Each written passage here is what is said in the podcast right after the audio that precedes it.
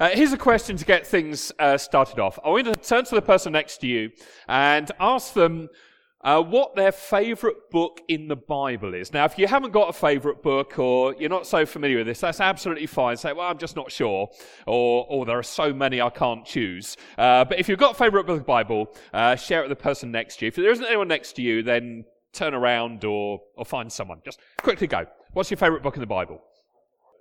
Okay, that's probably long enough. It was only one book, not lots and lots. Um, okay, show of hands on this. Um, who plumped for the Psalms? Any Psalms lovers? Yeah, a few of you. Um, what about one of the Gospels? Matthew, Mark, Luke, or John? Any?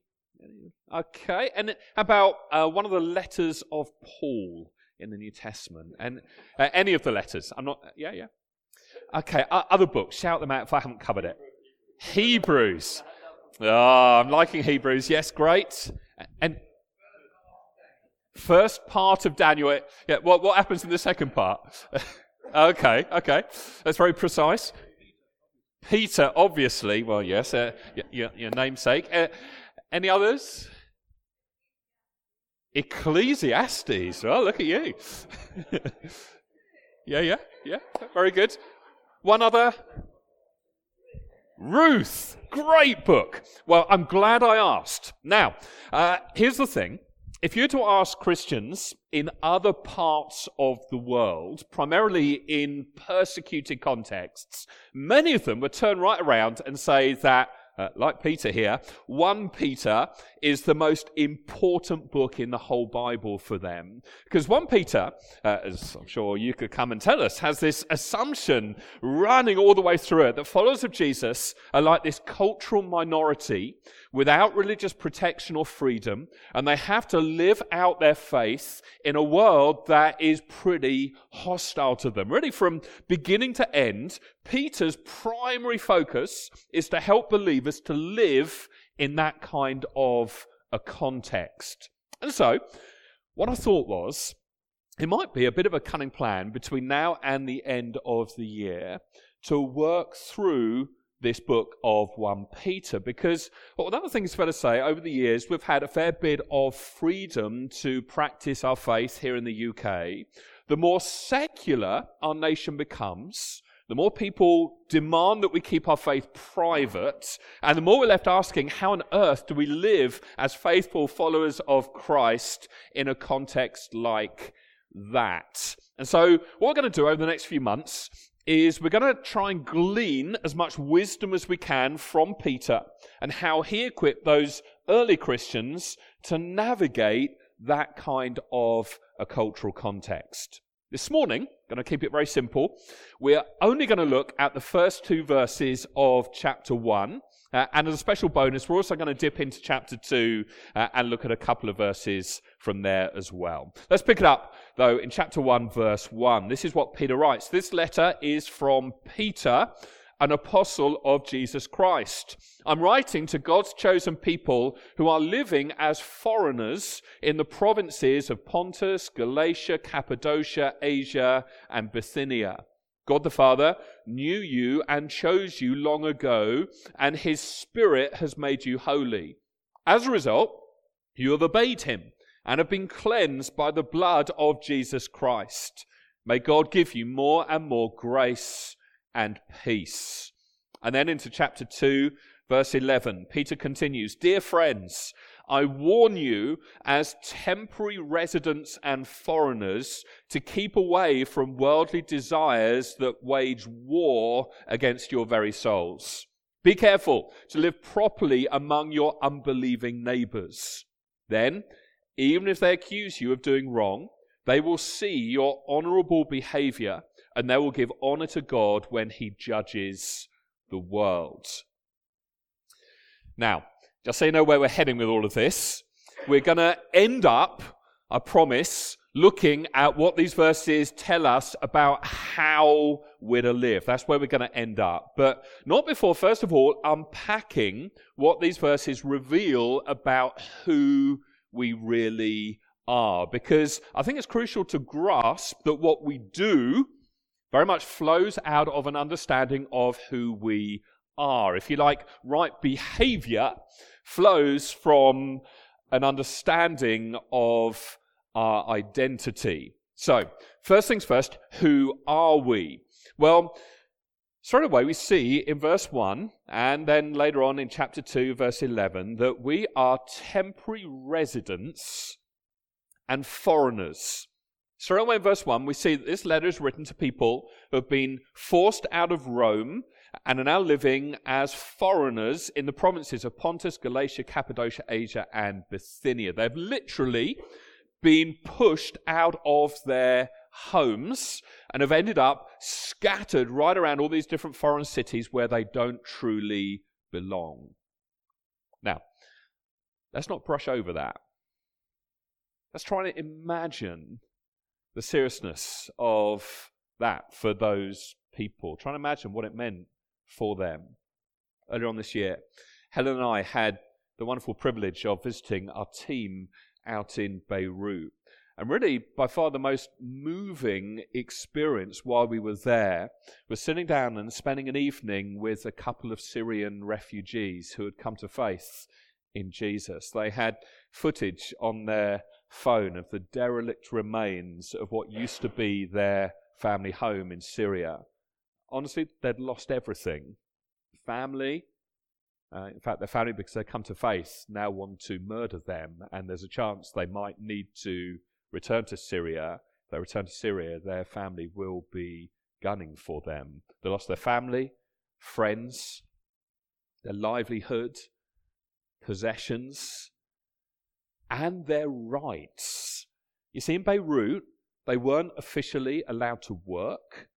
They couldn't access health care that they lived with the constant uncertainty of not knowing how long it would be before they were forced to move on.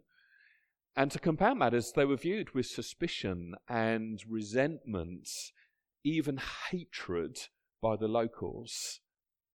That's what it's like to be a temporary resident, to be a foreigner pushed out from your home and forced to live in another nation. I want us to hold all of that in our minds as we reread what Peter says in chapter 2, verse 11. He says, Dear friends, I warn you as temporary residents and foreigners to keep away from worldly desires that wage war against your very souls. Peter here is making the, the pretty profound point that what is true of them in a literal sense is also true of them spiritually. He's saying that every single one of us who is a follower of Jesus should from now on think of ourselves as a refugee, as a foreigner, as a temporary resident, as someone in exile. You see, as Paul explains uh, over in Philippians 3, verse 20, ultimately, we are citizens of heaven where the Lord Jesus Christ lives, and we are eagerly waiting for him to return as our Savior. And so I think we are to live with this constant sense of tension. We're, we're, we're, to live with this tension of Birmingham being our home, but all the time realizing it is not our true home. On the one hand, we're to put down roots and live as the very best citizens we can here in Birmingham. Uh, there's a passage, we refer to it often, famous passage in the Old Testament, Jeremiah 29. It, it gives us, uh, I think, a perfect example of what this looks like in practice. If you remember, God speaks through Jeremiah to the Israelites who were living in exile in Babylon. What does he say to them? He says, settle down, build houses, plant vineyards, raise your families. But most of all, he says, pray and work for the full flourishing, the prospering of that city. In other words, love the city in which you are an exile. But all the time, we're never to forget that we are exiles. We don't belong here anymore, and we're not meant to ultimately, we are citizens of another city, a different city, the city to come. Because of our identification with Christ, it's as though now we are strangers in this world. For starters, we, we have very different perspectives to the people around us, don't we? We, we know there is so much more to life just than this. And so we travel light because we know we're just passing through. And all the time, our values are shaped not by the culture around us, but by our true home, which means that we'll constantly be misunderstood and treated with suspicion and even hated. If you remember, Jesus himself had taught Peter in John 15 if the world hates you, remember, it hated me first. The world would love you as one of its own if you belonged to it, but you are no longer part of the world. I chose you to come out of the world, so it hates you. Listen, if we are serious about faithfully following Christ, people just won't get us. Most people uh, will, will think we're just a bit odd or strange. Others will hate us and actively oppose us. And because we think differently, we'll be seen as a nuisance, as people more and more to be silenced. That's just the way it is.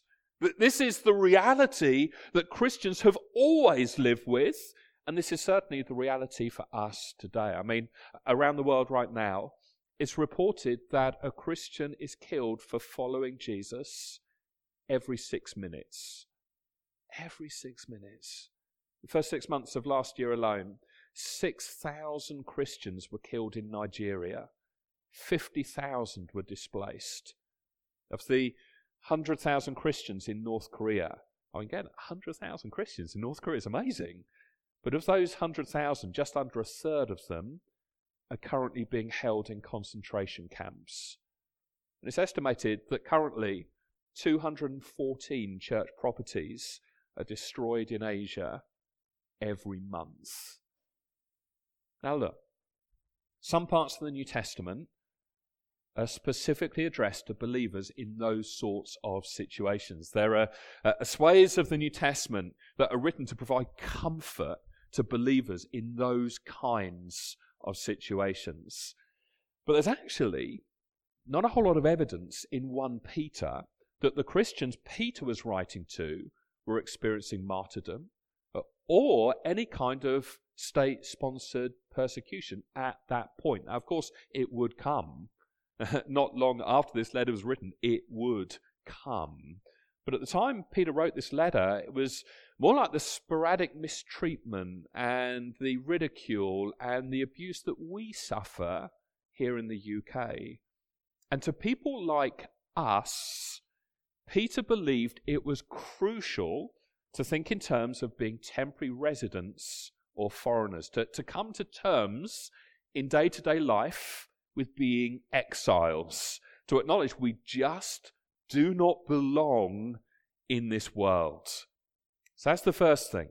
Second thing I want you to see here in terms of our identity, Peter also addresses us as God's chosen people. God's chosen people. Now, every people group has certain characteristics, don't they? Every people group has things that they are known for, things they specifically take pride in. Uh, in fact, this could be slightly risky uh, and don't want to play to any kind of uh, dodgy stereotypes or anything, but let's put this to the test. Uh, do we have any northerners in the room? Okay, well, uh, w- what are you known for? What, what are some of the things that northerners are particularly proud of? Don't, don't be shy, shout them out. You're not known for your nervousness or backward, being backwards and coming forward. What, what, what are Northerners? Or, what, what, about people from Liverpool? What, what, what are you renowned for? Straight talking, yeah being friendly, much more. Much more friendly than the Southerners. I mean, let, us not turn this into a fight. Uh, uh, one more thing uh, about Northerners mushy peas. Uh, well, got, that, that is by far the best thing. What, what about anyone here from Scotland, really far north? Uh, okay, what, what, are the, what are the Scots really proud of? Haggis. That, yeah, yeah. So their food. Yeah. Yeah.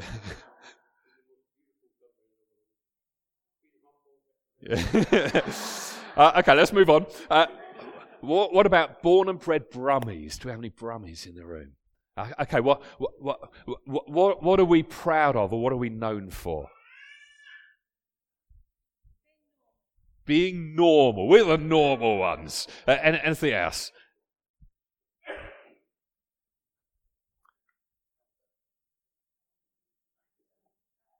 Accent, yeah, the way we speak. Yeah, putting up with others and being. Yeah, okay. Now, uh, every people group has its own distinctives. And what Peter's going to show us in this letter is that if we're part of God's chosen people, then there are certain things that we are to be known for how we live, what we do with our money, how we respond to people who wrong us, that the joy we have in pain uh, is going to explain all of that uh, in the chapters to come. But there's actually something way more foundational that I want us to say about this today. Uh, if we grasp what it means to be part of God's chosen people, then we are going to be the most assured, the most confident, the most secure people in the world. Let me illustrate why for one of my favorite Old Testament passages. Notice that uh, no one chose Deuteronomy as their favorite book in the Bible. Uh, Deuteronomy chapter 7, God explains to Israel why he's chosen them. This is what he says in verse 6 For you are a holy people who belong to the Lord your God. Of all the people on earth, the Lord your God has chosen you to be his own special treasure. Why? Because they're so strong, uh, so good looking, uh, because of their food, uh, because they were so talented. Well, let's read on. Verse 7 The Lord did not set his heart on you and choose you because you're more numerous than other nations, for you are the smallest of all nations. Rather, it was simply that the Lord loves you and he was keeping the oath he had sworn to your ancestors. In other words, it had nothing to do with their strengths or how impressive they were. They were the most weak, the most feeble people on the planet. And I suggest it's the same for us. What is it about us that caused God to choose us? God's like, Really? There's nothing about you that particularly attracted me. You know, just by way of an aside, I don't think that would work with Helen, my wife. Imagine if she asked me why I fell in love with her in the first place. And uh, I responded by saying, Well, it's certainly not because of how you look. I mean, you're pretty ugly. Uh, and it's not because of how clever you are. I mean, let's face it, you are pretty stupid. Just for the records, I do not think that. Uh, okay, for, for, for the recording, I do not think that. But I will tell you this I have developed a love for Helen that goes beyond her beauty and her intelligence. But that's just not how it works in the beginning. You're normally attracted to someone, aren't you, because of some characteristics that draw you to them. Now, that being said, I think it's different if you have children. You, you, don't love your children because of how they look, or how clever they are, or even how obedient they are. You, you, you love them in spite of all of that. It, not because they're special or deserving, but because they are yours. And that's what God says to us. You are my chosen people. But you aren't chosen because you are special. You're special because you are chosen. As Peter puts it in chapter 2, verse 10, once you had no identity as a people. Now you are God's people. Once you received no mercy. Now you have received God's mercy. They may not have caught this, but uh, that's a quote from a book in the Old Testament. Any know, anyone know which one? Uh, it's Hosea. Again, interesting. No one plump for that one as their favorite book in the Bible. I think it's fair to say Hosea had one of the toughest assignments of anyone in the Bible. If you know the story, God told him to go and marry a prostitute to give everyone a pretty graphic picture of God's relationship to his people. So uh, Hosea pretty remarkably obeys God and marries a prostitute, but after just a couple of years, she leaves him and returns to a life of prostitution, giving her away, giving herself away to people left, right, and center. And God tells Hosea to take her back again. And what Peter's doing here, he's quoting that story to the people of God and telling us that's effectively where we were when God chose us. He didn't choose us because of our beauty. It, it wasn't because of our moral perfection or our purity. God chose us when we were ugly and deformed and spiritually in prostitution. And just to be clear, we didn't choose him. Uh, our hearts were so bent out of shape, so wicked, so set against God that we would never have chosen him unless he made the first move to woo us and draw us to himself. Now, here's the thing if it was all dependent on us, then we would never feel completely secure, would we? I mean, every time we mess up, what, what if God changed his mind about us? If it was on us and our performance, that isn't the basis for a secure existence, which is why I think it's actually phenomenally good news that it's nothing to do with our performance. It, you weren't chosen because you were more moral or more intelligent or more beautiful or more deserving. No, from beginning to end, it's all because God set his grace on you. As Peter spells it out in verse 2, it's all because God the Father chose you and God the Spirit made you holy, and God the Son cleansed you with his blood, covering all your guilt and your shame and replacing it with his pure righteousness. Listen, in a world that is hostile to us because of our faith, in a world where things are always going to be uncertain and where increasingly we know what it is to be under attack and to lose our rights, we need to remember and never forget our secure standing before God. You know, I think we can have this tendency, can't we, where we believe that God's with us and blessing us when everything's going well but that when it feels like our world is falling apart, we can in that moment assume that God has somehow abandoned us.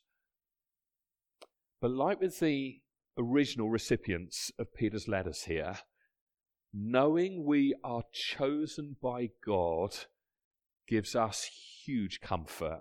Though the culture rejects us, God welcomes us and loves us regardless of how bad our circumstances are, because God's chosen us, we belong to Him. And no amount of suffering or pain can separate us from the inheritance that He's prepared for us in the city to come, our true home, where one day we will no longer be exiles. And so we can stand firm. We can stand firm in the grace of God because the God who chooses us is the God who brings about the very salvation he offers.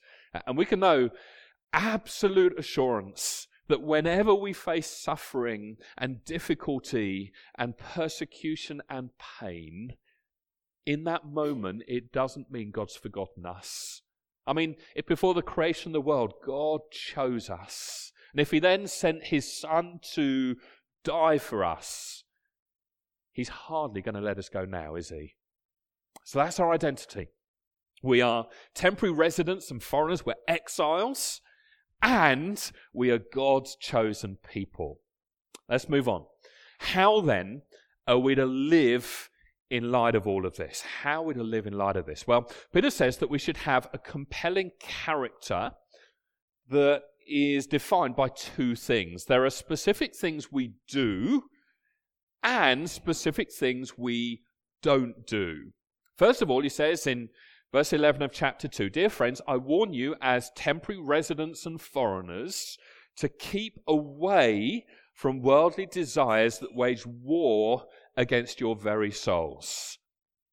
Now, let's face it, this is easier said than done because every day when we wake up, the world is screaming to us do what your body wants. Do whatever your emotions tell you. Won't you cultivate them, feed them, express them, and then enshrine them? Which means that as followers of Jesus, we are literally at war with the gospel of our culture, which is uh, increasingly a, a gospel of self expression and self fulfillment, whereas all the time Jesus is preaching a gospel of self denial. And so inside of us, it's like we have this constant voice saying, just be you, just be you, just be you. And Jesus is saying, that is not that great an idea. Don't do it. So, how do we resist? How do we fight? How do we overcome the worldly desires that wage war against our souls? But I think it all comes back to who we see ourselves to be. Let me give you an example. Imagine you're a smoker. I'm not making any moral judgment on smoking. I'm just using this as an illustration. Imagine you're a smoker and someone comes up and offers you a cigarette. Now, if you say, sorry, I, I, I can't, I, I'm trying to quit right now, what you're really saying is, I'm a smoker that's who I am. That's my identity. I'm a smoker who's trying not to. Which means, really, at the end of the day, it's down to your willpower. Uh, it, it, it's your willpower finding who deep down you believe yourself to be. You're, you're a smoker, but you're trying to fight against it. And you don't need me to tell you, sooner or later, you're probably going to end up giving in. But if someone comes up to you and you are not a smoker, and they offer you a cigarette, what, what do you say? You say, well, well, thanks for the offer, but actually, I'm not a smoker. End of conversation. So if you say, I'm trying to quit, you're basically saying, I want to, but I can't. If you say, I don't, it's because simply that's not what I do. You see, it, it's way more powerful when you start living out of who you are. Now, when you take that principle and you start trying to apply it to all the different contested issues in our culture right now, I think it's a bit of a game changer. Like, instead of saying, I'd really like to do that, but I probably shouldn't because I'm trying to follow Jesus, you can actually say, No, I'm chosen by God. I belong to Him. This isn't my true home. I'm a saint. That's my true identity. And as far as I can tell, uh, that, that behavior, that activity, is completely out of keeping with who I truly am.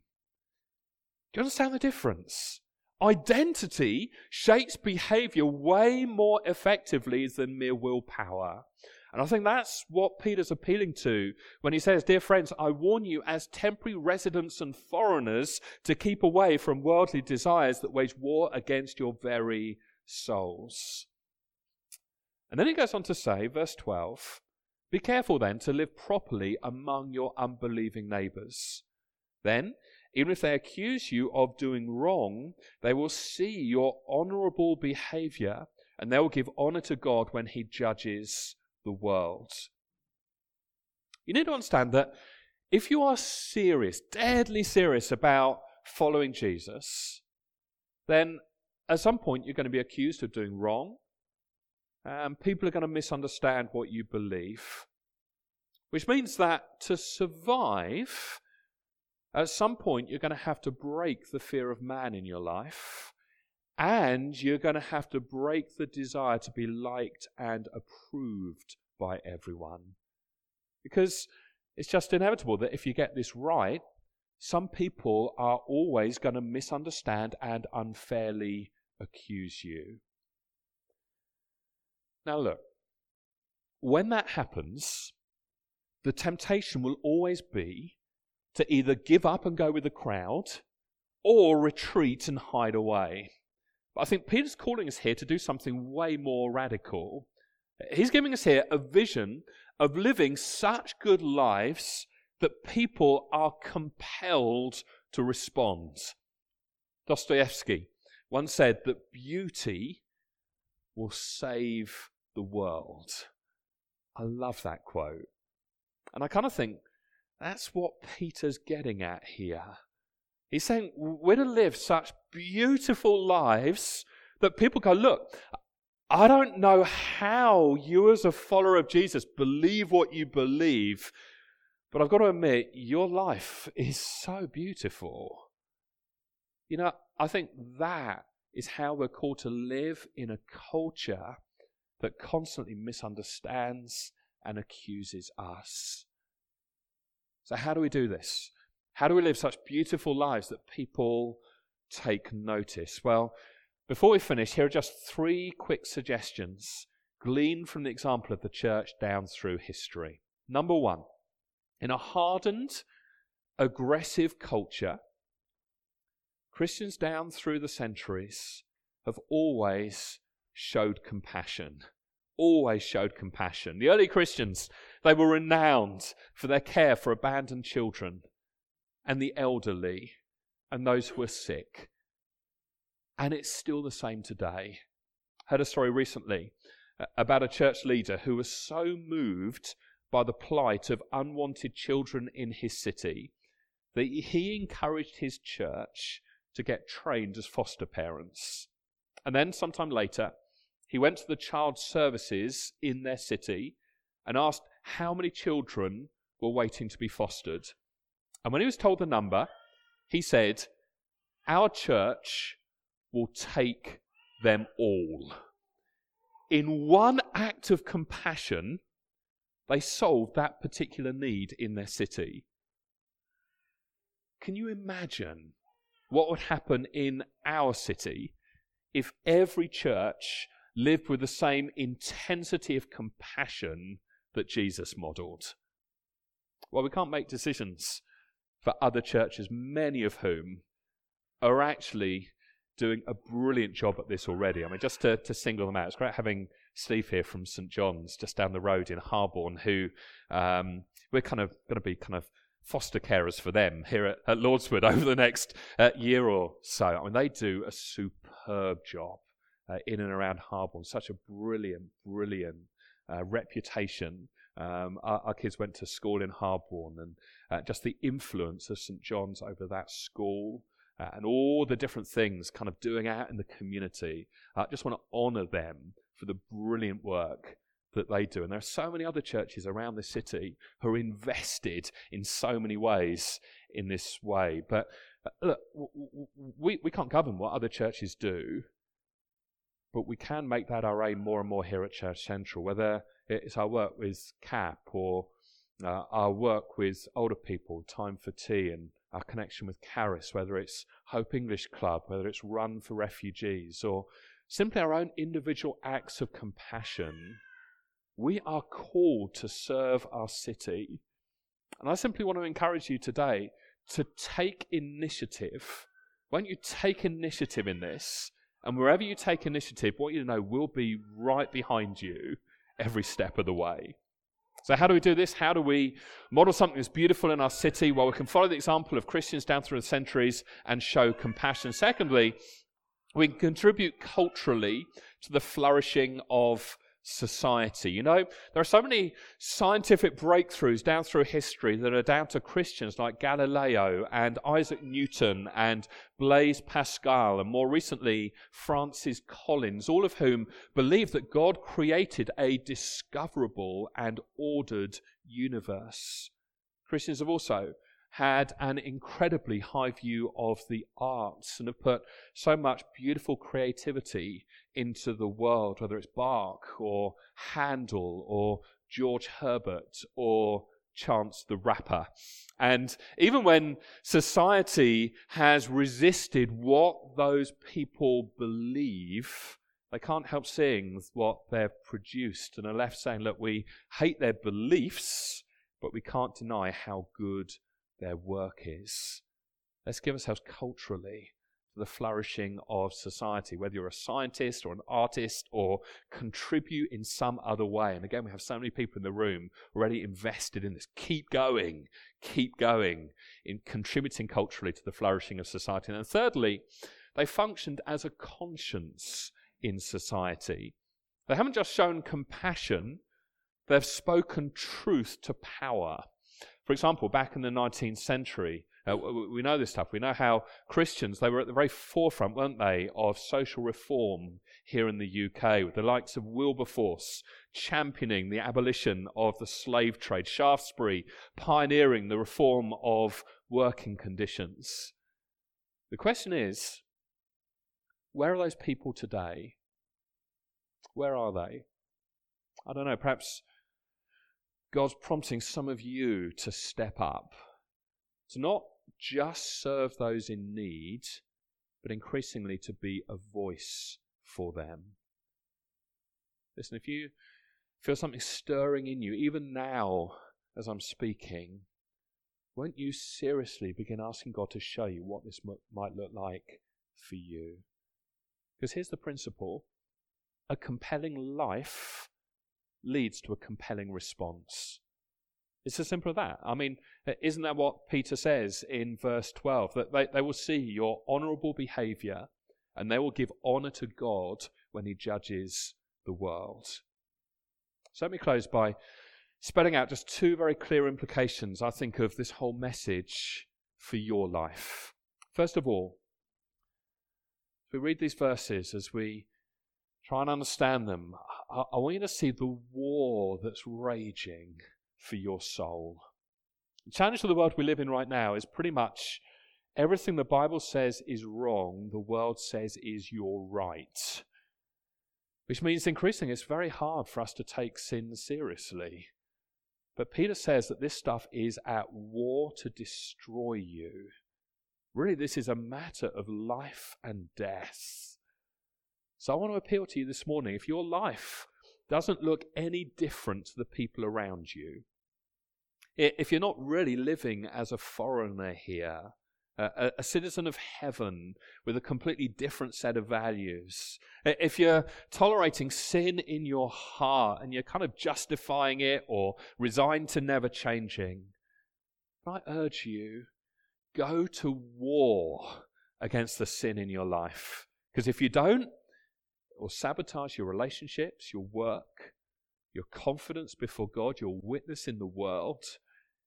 It won't lead to anything good.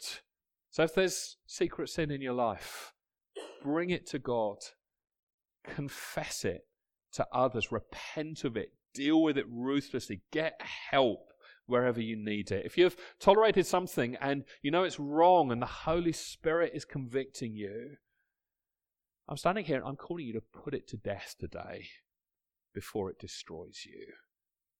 So, something to deal with.